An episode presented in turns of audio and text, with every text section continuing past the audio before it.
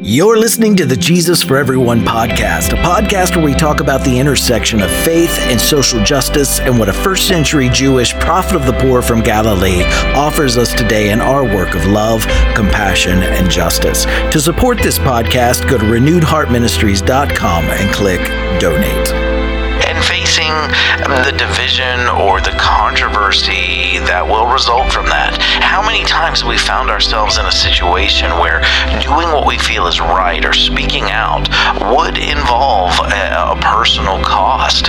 Welcome, everyone, to this week's episode of the Jesus for Everyone podcast. My name is Herb Montgomery, and this is episode 431. Our title this week is The Personal Cost of Causing Division, and our reading is from the Gospel of Luke, Luke 12, 49 through 56. I have come to bring fire on the earth, and how I wish it were already kindled. But I have a baptism to undergo, and what constraint I am under till it is completed. Do you think I can, came to bring peace on earth? No, I tell you, but division. From now on, there will be five in one family divided against each other, three against two, two against three. They will be divided, father against son, and son against against father, mother against daughter, daughter against mother, mother in law against daughter in law, and daughter in law against mother in law. He said to the crowd, When you see the, a cloud rising in the west, immediately you say it's going to rain, and it does. And when the south wind blows, you say it's going to be hot, and it is. Hypocrites, you know how to interpret the appearance of the earth and the sky. How is it that you don't know how to interpret this present time?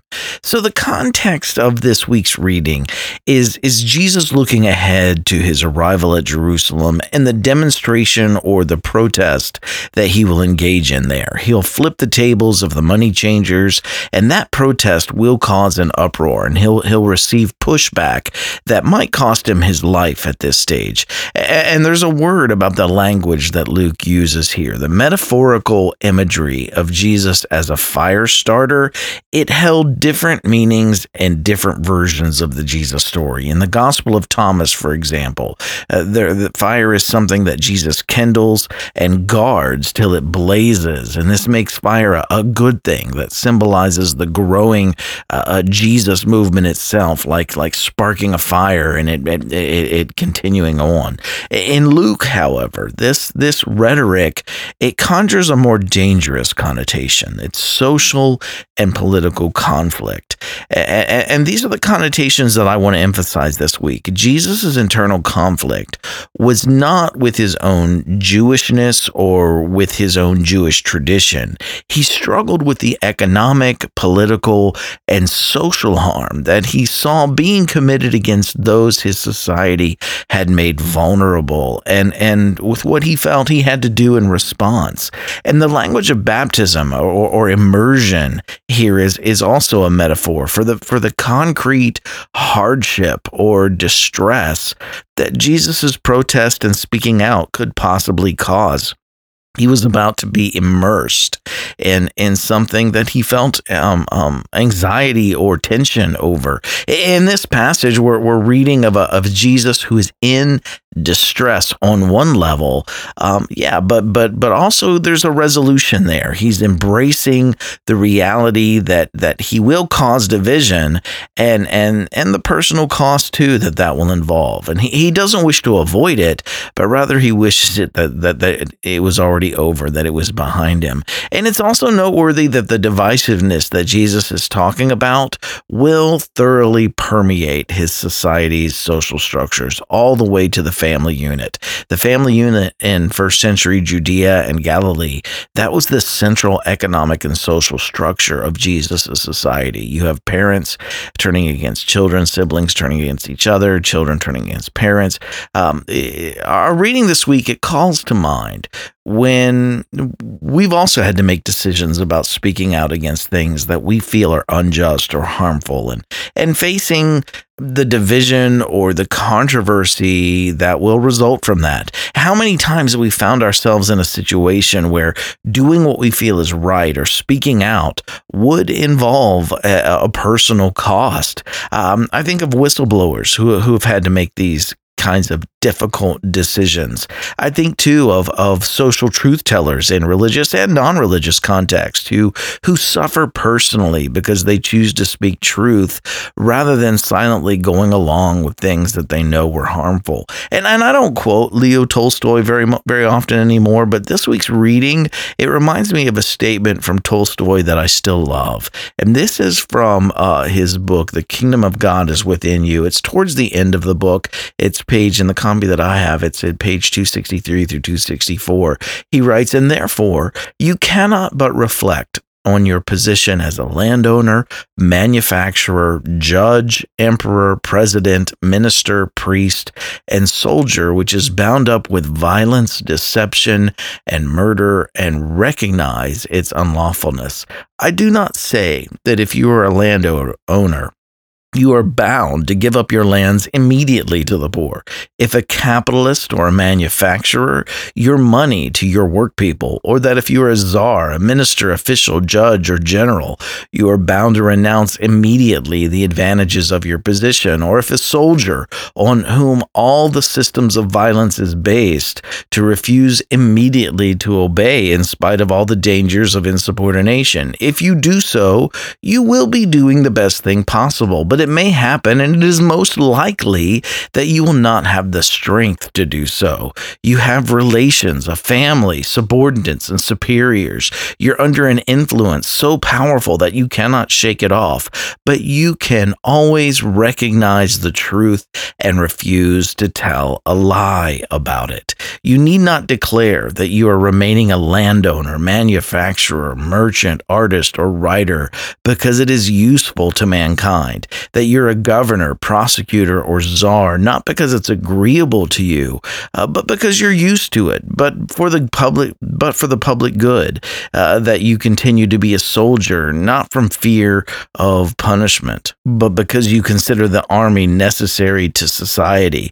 You can also avoid lying in this way to yourself and to others, and you ought to do so because the one aim of your life ought to be to purify yourself from falsehood and to confess the truth. And you need only do that, and your situation will change directly of itself. So, in this week's reading, Jesus is standing in a similar position here. Jesus stands within his own Jewish prophetic tradition where the prophets speak out against the unjust actions of, of the centered rich and the powerful, harming the, the poor and the marginalized in their communities. And how many times again have we been told not to be divisive in our time, not to cause division?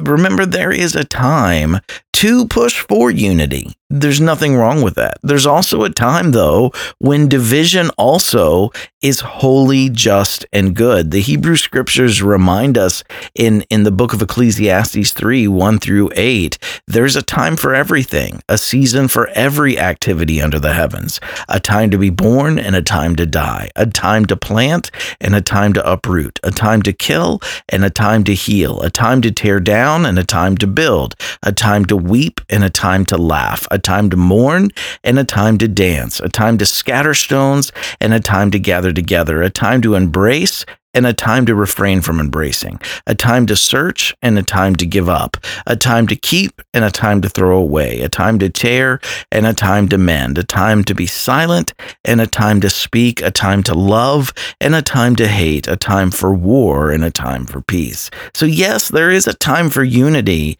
but there's also a time for division. And my burden this week is that each of us will have the wisdom to discern the difference, that we'll have the wisdom to recognize where calls for silence are coming from, what the social location that those calls for silence are coming from. Is it the privileged who are, are, are warning us not to rock the boat? Will division uh, on the other side be harmful to those that we're trying to help? Or, or, or is the division simply threatening those who are benefiting? Benefiting from an unjust system. And, and one last word about Luke's Jesus this week. In this week's passage, Jesus is engaging in resistance and speaking out. He's not promoting passive endurance of injustice. He's also not choosing to die, as feminist and womanist theologians have explained.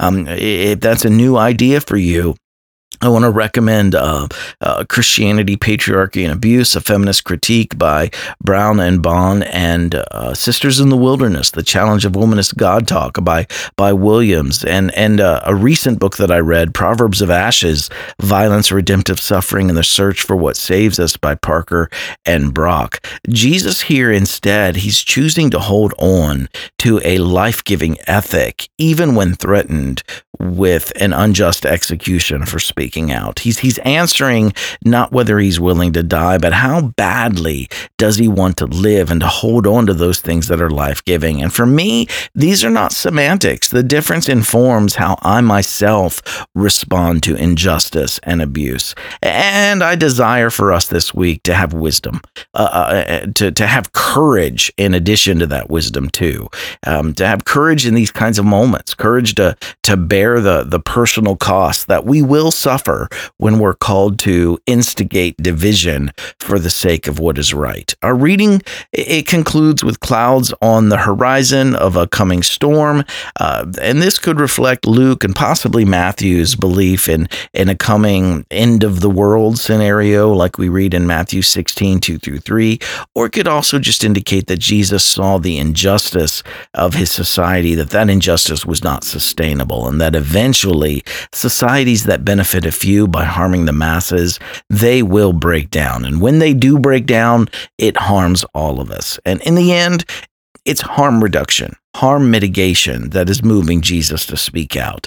It's the reality of this harm to everyone that outweighs the personal cost that he'll suffer for speaking out. And so that makes me ask what can this week's story say to us when we too are are called to to to speak out. Heart group application this week, share something that spoke to you from this week's eSight or podcast episode with your heart group. Number 2, share an experience in your life where you you were faced with a with similar decisions as we see in this week's reading and, and how did things turn out and discuss that with your group. And then number 3, what can you do this week, big or small, to continue setting in motion the work of shaping our world into a safe, compassionate, just home for everyone. Thanks for checking in with us today, right where you are. Keep living in love, choosing compassion, taking action, and working toward justice. I love each one of you dearly.